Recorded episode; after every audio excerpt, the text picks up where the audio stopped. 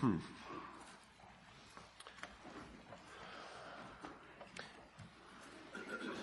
Now, it's very good to be here this morning with the assembly in Stark Road. and I'll repeat the welcome that Dave already extended to everyone who's come.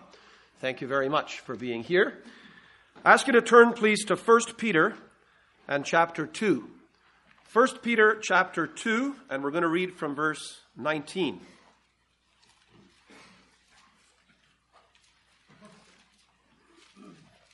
First Peter 2 and verse 19.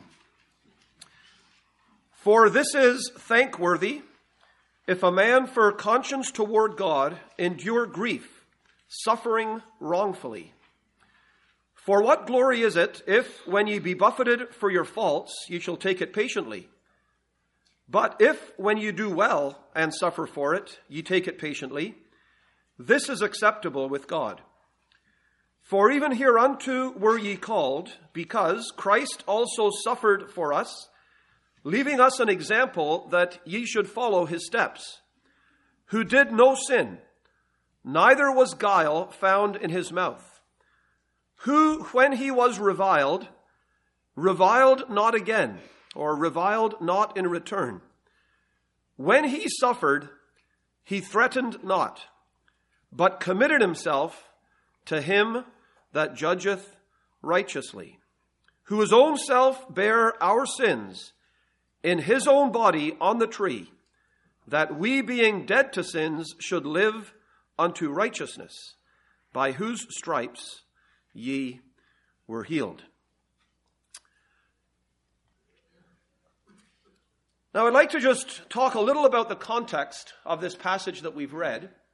And if uh, you want a title for what I intend to speak on for the next half hour or so, I would say it's the title would be Honoring Him when you're hurting. Honoring Him when you're hurting. There's, I was going to say, chances are it's, it's not a chance. The fact is that in an audience of this size, with people of the age range represented, and the variety of life experiences and circumstances, there are people here today and you're hurting. And I don't know all of the circumstances or the causes or the reasons. And I probably couldn't know. I couldn't really understand exactly what you've passed through or what you're passing through. But I want to just look at this passage of Scripture in its context to see the importance and the possibility and the need to honor God when you're hurting. Because I'll say at the very beginning that when we are hurt, and our emotions become involved, we are in a very vulnerable place as believers. And I think this passage will show us that there's a very grave possibility that in a situation where we've been hurt, we are going to dishonor God. So, what is the context? Well, the context here is basically um, suffering wrongly. That's what we've read. If we were to read the previous verse, the end of verse 18, the immediate context would seem to be in a workplace. Servants, be subject to your masters with all fear, not only to the good and gentle, but also to the froward or the unjust. And then Peter immediately goes into this section about suffering for righteousness' sake. So you have in verse 19, a man for conscience toward God endures suffering wrongfully. So, in the immediate context, it's a person who, out of good conscience before God, has tried to do what they believe is right. They have tried out of conviction and conscience before God to conduct themselves in an honorable way. But despite that, unjustly, they're suffering. Now, I'm going to talk towards the end about the caution that's here because in the very next verse, we're actually warned that uh, this is not always the case. There are times when I'm suffering uh, for reasons that are not quite so pure, or not quite so black and white, or not quite so squeaky clean. But in the immediate context, is people who are suffering unjustly. So I would just pause to ask, to ask you honestly, are you prepared to open your heart today, even though maybe it's hurting, to see what the Word of God has to say. Because I think one of the first dangers we face, all of us, is that when you're in a circumstance where you're hurting and you believe that it's not fair and it's not just and you don't deserve it and you've been falsely accused and you've been misunderstood and people have twisted what you've said and it's, it's all unraveling. When you're in a situation like that, if we're honest, very often we actually don't particularly want help. And especially, we don't want help that is going to make circumstances continue and not unfold the way we think they should. What we want is vengeance. What we want is righteous. What we want, or what we think we want, is we want vindication. So I would just appeal to you, whatever your circumstances, if any of this resonates with where you are right now, it could be hurtful things that your children, your adult children, have said to you. It could be hurtful things that you've experienced in a workplace. It could be things in an assembly context where things have gone against you or things have unraveled and run through your fingers. It could be any number of things. But if you're sitting here today and in your mind there are circumstances in your life and you're hurting and you feel as though your voice isn't being heard and you're being misjudged and you're being trampled on and nobody seems to notice and it just is not fair, it's not right.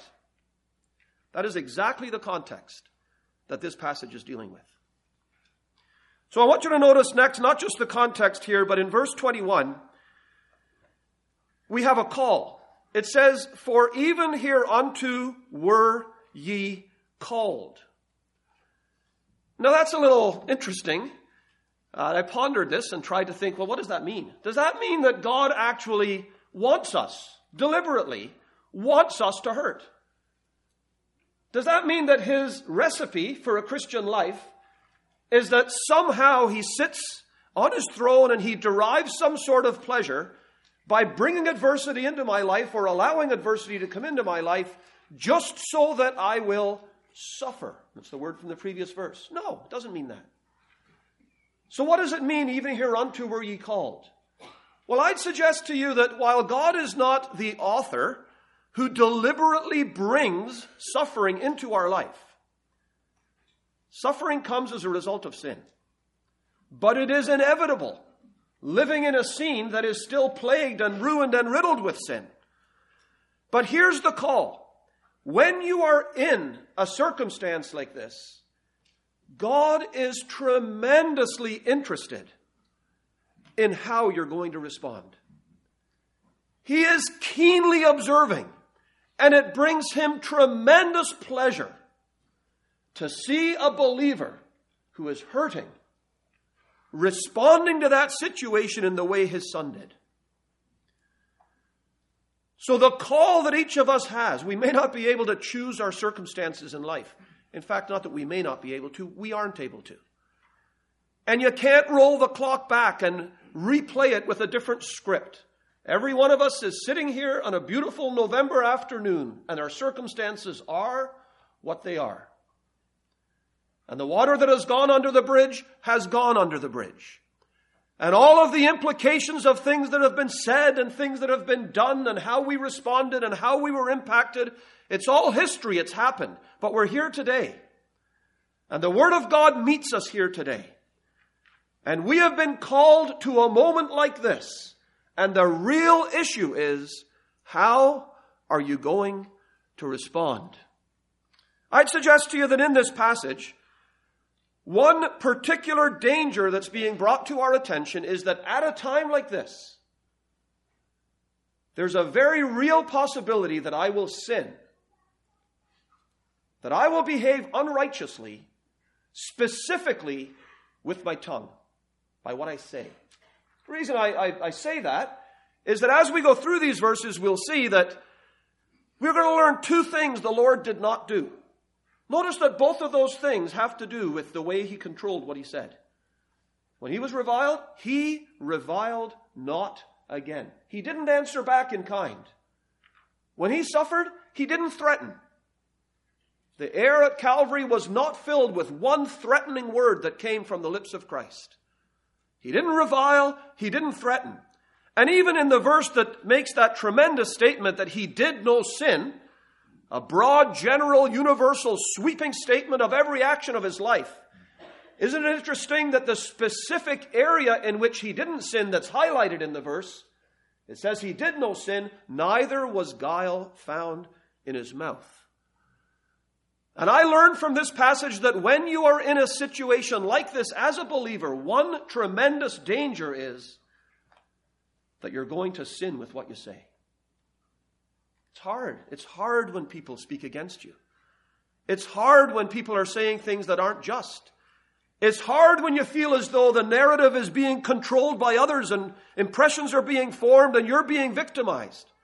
Maybe none of you have ever felt this way. Live long enough and you likely will. I'm not cynical, I'm just being real. It's the truth. And it's very, very hard in a situation like that not to seek to defend yourself and not to seek to put down those that are against you and not to seek to set the record straight and not to engage in a whisper campaign to try to change the narrative. That's what all of us tend to want to do when we're hurting. But this passage comes to us and says, if you're hurting, here's what you're to do. And moving beyond this idea that even hereunto were ye called, Peter points his readers to the sufferings of the Lord Jesus Christ. And it's powerful in the context that he says that Christ suffered for us, leaving us an example that we should follow his steps. So Peter is saying there's one who has already walked this path. There's one who you can read about his experience. Peter would say, I was there and witnessed his experience. And if you look at his experience, it's true that he was engaged in things that only he and the Father understood. He was there dealing with the eternal plan of redemption. He was there with the weight of the sin of the world on his shoulders. He was there establishing righteousness, defeating the hordes of darkness. He was doing tremendous things that day at Golgotha.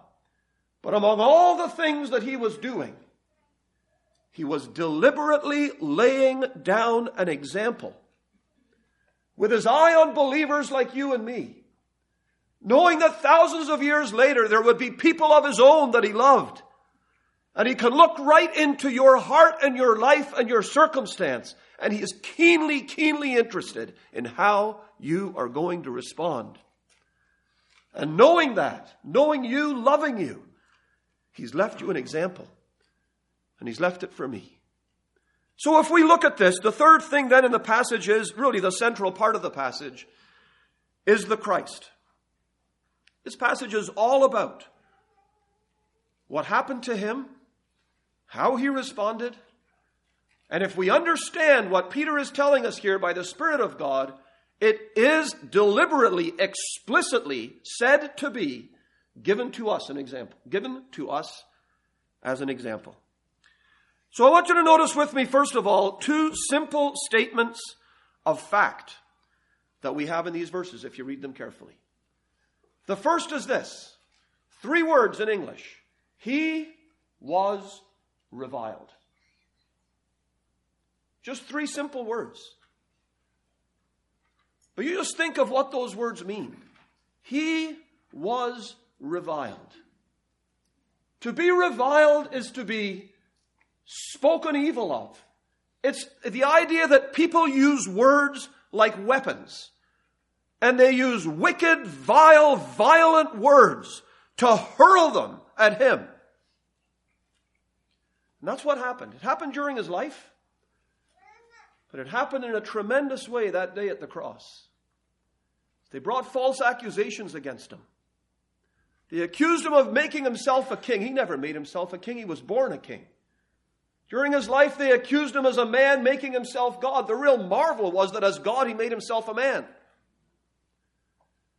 Every accusation they brought against him, the Word of God tells us they were false accusations. He was reviled, and the air was filled at Calvary with people who spoke against him. It was unjust, it was unfair, it was unwarranted, it was violent, it was deliberate, and it was intended to hurt him. There was nothing unintentional about anything that was said against him. He was reviled. But the second statement of fact we have in this passage, not only he was reviled, the second one is two words in English. He suffered. He was reviled and he suffered. I think sometimes there's a danger that we subconsciously can allow into our thinking the idea that because he knew the end from the beginning, because he knew it would, how it would all turn out, because he knew that he wouldn't fail and he couldn't fail, because in that sense, in our way of thinking, you would say, well, that means he was invincible, that somehow that made his suffering less. That somehow, because he knew how it would all turn out, it made it easier for him to endure it. Can I suggest to you it's exactly the opposite? What he suffered when he was reviled really stands unique in terms of human suffering. The Bible tells us that the reproach he faced that day, it didn't, I speak reverently, it didn't run off him like water off a duck's back. It wasn't some invincible man that walked up carrying his cross, oblivious to the taunts and the cries and the reviling voices in the crowd. As a lonely man went in your place and mine to a cross of shame, reproach broke his heart. And as he looked into those hateful faces, the cry of his soul was, Those that hate me without a cause are more than the hairs of my head. And there was a gentle soul, a perfect man, with a soft, gentle spirit, not soft in the sense of weakness, but soft in the sense of being easily hurt and touched and affected when he was reviled when he was reviled, he suffered. I'd suggest that he suffered more than you and I ever will, even in that way. You know, we think if, if you knew everything, it would make it easier. No, if you knew everything, it would make it far harder. Maybe people have said hurtful things against you. Maybe you think you know what they think. Maybe you think you know what they mean. And in our minds, we can have all sorts of imaginations about we get hurt with words or actions. And we wonder why, and we wonder. He didn't have to wonder why. It wasn't just the hurtful words that landed and wounded him, but he could actually see behind the words into their hearts. He could see the hatred and the envy and the venom and the animosity and the unwarranted feelings that they had towards him. And there was absolutely nothing in him that made it right, that warranted it, that deserved it. It was totally without cause. So, in the context, I think what Peter and the Spirit of God want to bring to our attention is this one who suffered, leaving us an example. He knows what it's like to suffer unjustly. He doesn't just know what you're going through because He made you and He knows how you function and He understands the incredibly complex interactions between our emotions and our minds and our wills and our physical health. I'm not a medical doctor, I'm just a human being like you are. I'm not saying medical doctors are not human beings, but I'm just. Uh, so I can't explain to you the interaction physiologically and psychologically and spiritually, but I'll tell you, I know they exist. And I know that when life buffets you enough, it does affect you medically. It does affect how you feel. It does affect your sleep. It affects you. It strikes you to your core. And I think what this passage is telling us is that there's a man in heaven today who doesn't just know what you're facing because he knows you and he knows how you function, but he knows how you're feeling because he was reviled and because he suffered. And he did it as an example. So let's look then at two things that this passage tells us that he did not do. The general comment in the verse before is he did no sin. But now, when you come into the passage and he's right in the middle of the crisis, when he was reviled, he did not revile in return. He didn't answer back. That's hard to do. Maybe there's a brother or a sister here today, and people have said things, and boy, you could just tear them to shreds. It's not always with your tongue, sometimes it's with your fingers, typing or social media or whatever, however the communication comes. And there's something in us that wants to just respond in kind. And there's something in our society that glorifies that. Mm-hmm. Getting the upper hand, having the last word. Somebody puts you down, you put them down. Somebody's got some zinger of a one liner at you, you fire right back. Somebody shames you in front of some of your peers, you just drag them down and destroy them in front of the rest. Somebody posts something out there in the public domain that casts a dim reflection on you, or maybe even worse, on your family. And there's something in us that just wants to rise up and respond in kind. Remember that there's a man who was reviled, and when he was reviled, he could, I say it reverently, he could have torn those people to shreds. He's the living word. He could have formulated words to give expression to an absolutely just response to the wicked, vile insults that were being hurled at him. But when he was reviled, he didn't respond in kind. So maybe there's somebody here today and you're right in the middle of it. You're right in the thick of the fire. And there's something in you that just wants to lash out. Could I appeal to you in God's name? He's watching. He's not watching as some callous despot that just wants to pounce on you if you do wrong. He's watching as a Lord who's been through it himself and understands. And he's left you an example, and he's left me an example. And he's appealing to your soul don't. Don't lash out. Don't respond in kind. You might win the little battle of words, you'll lose the war of usefulness for God. So, number one, he did not revile in return. And in a world that glorifies the one liner and the brashness and the put downs and the destruction of your enemies and the exaltation of a cause and the sweeping aside of anyone that doesn't agree, we have a gracious man as our Lord. We have a gentle man as our example. And when he was reviled, he did not revile in return. But then, secondly, the second thing he did, when he suffered, and his suffering was real, and it hurt, when he suffered, he threatened not. A threat is to pronounce a negative outcome on a person to tell them it's not going to go well. You know, it's to threaten someone. To basically say, if you just, you just wait, you wait your turn. And you know what I love about the Lord? Not only did he not threaten, but words, ultimately, words are an expression of our hearts and our thoughts. I love what the psalmist said. Let the words of my mouth and the meditation of my heart be acceptable in thy sight, O Lord, my strength and my Redeemer. And to me, it's astounding to think of the character of our Savior, who was suffering intensely, unjustly. And not only did he not threaten, he could have pronounced judgment on those wicked men, but he didn't. There wasn't even the thought behind the unspoken word that wished them ill.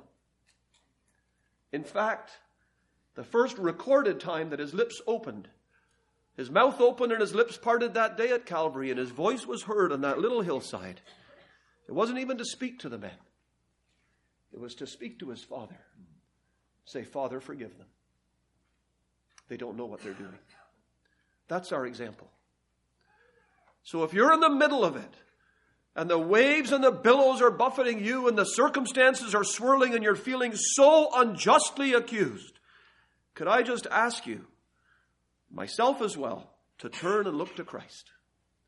Number one, he suffered. He was reviled. Number two, he did not revile in return and he did not threaten.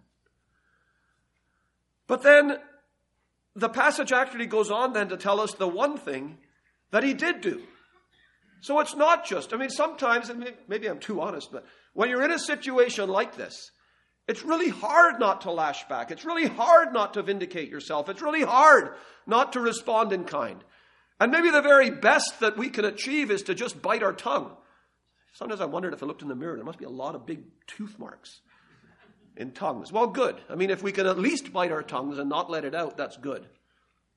But far better to replace even the desire to respond like that with something that's actually positive, something that is actually constructive, something that actually, if I could just appeal to you, something that actually will heal you in the circumstances. And again, one of our big problems as fallen human beings is we actually, deep enough down, we think we want to be healed in the circumstances. But you know what we usually want? We want the other people to be set right in the circumstances. We want our healing to be achieved through others being put in their place. There's no thought in this passage of others being put in their place. There's no thought in this passage of me laying out the terms of my healing.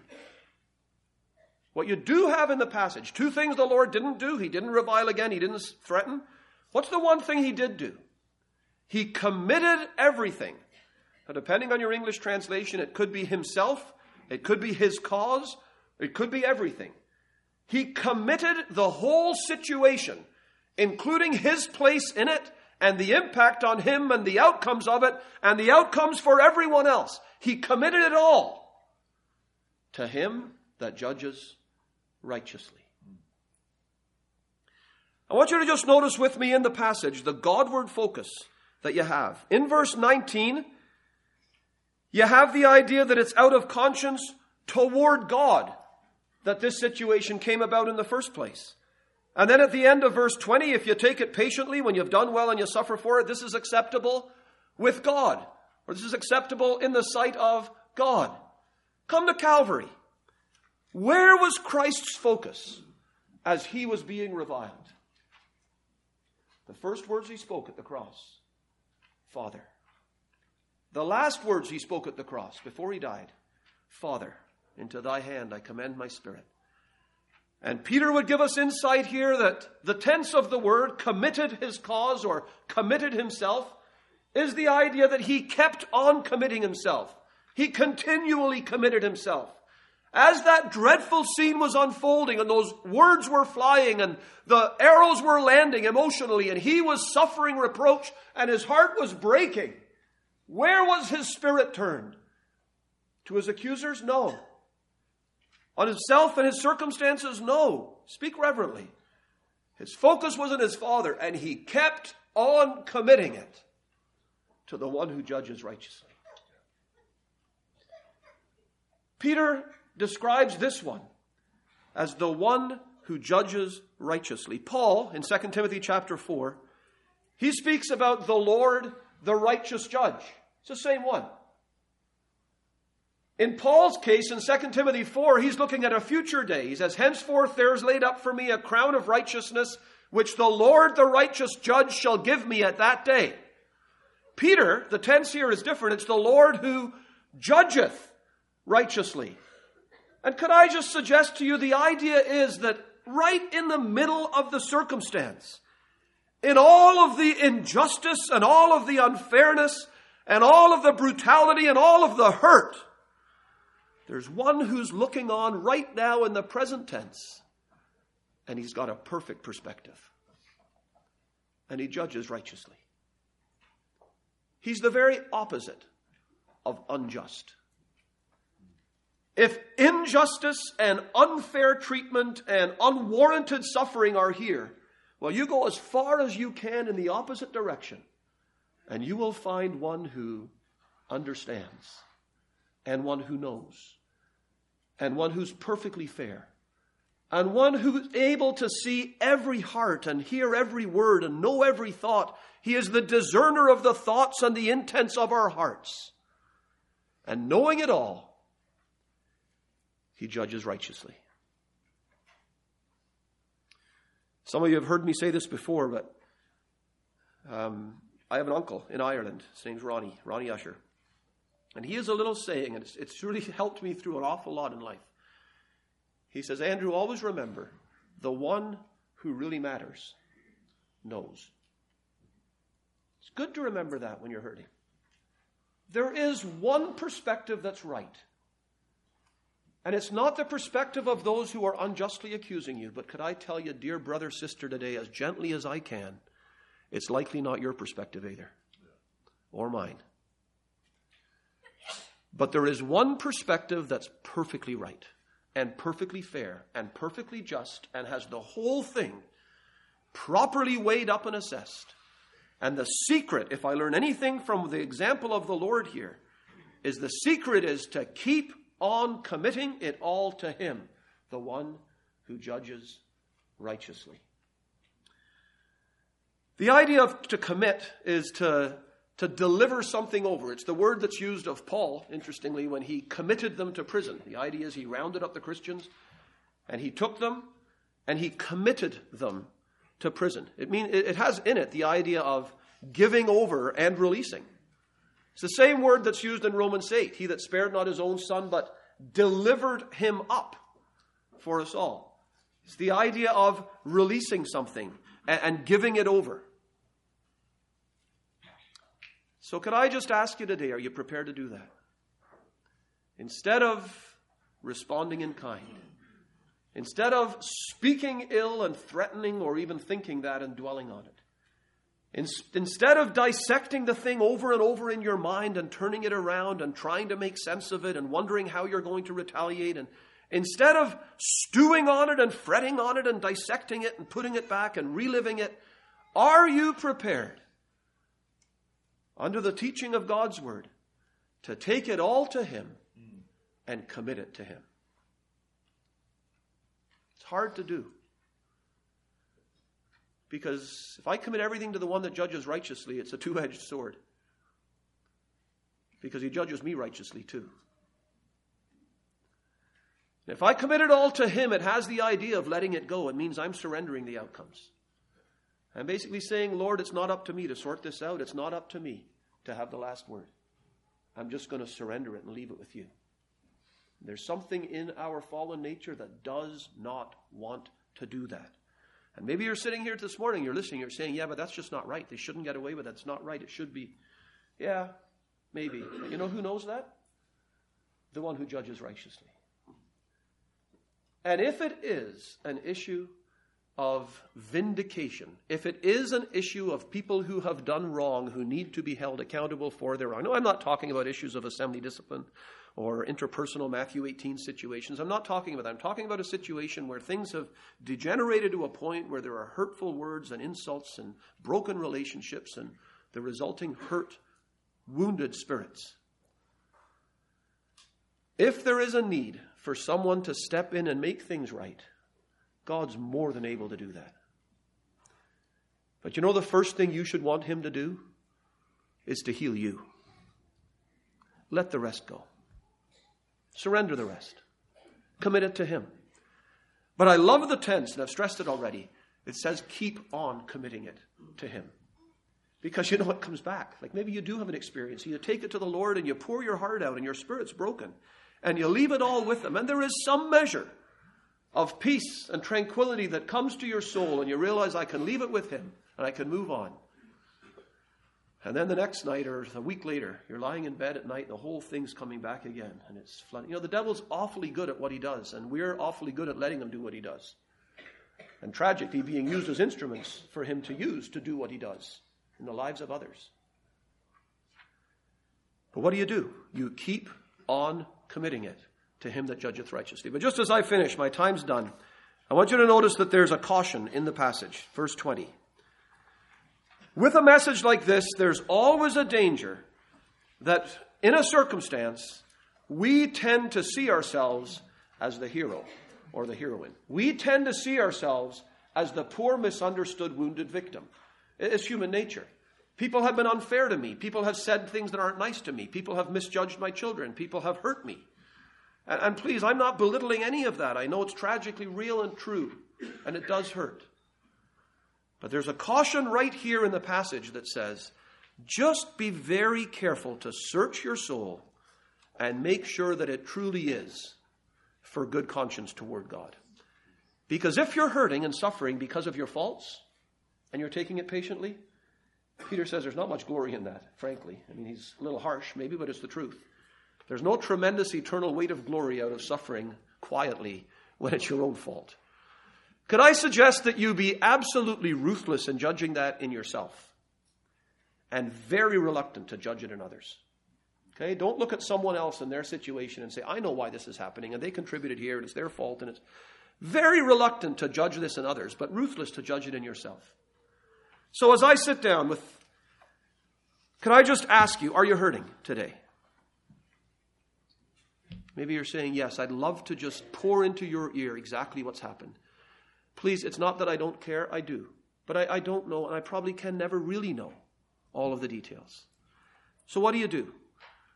Well, here's what I'd suggest get into the presence of God, examine your heart, ask Him, as the psalmist did Search me, O God, know my heart. Ask Him to help you to understand what of your situation truly is suffering for righteousness' sake. And if that's where you are, then remember the biggest danger is that you will sin with your mouth or your fingers typing, texting. That's the biggest danger you face. The biggest danger you face if you're hurting unjustly is how you're going to respond. So don't. Don't retaliate in kind. Don't take up your own cause. Don't run around waging your own PR campaign. Don't try to change the narrative. Don't try to control the information. Instead, focus on Christ. He has left us an example. He knows what you're going through. He judges righteously. He has said, and He's watching and He's interested and He longs to see His character reproduced in you, right in the middle of your circumstances. Focus on the one who judges righteously and keep on committing everything to Him.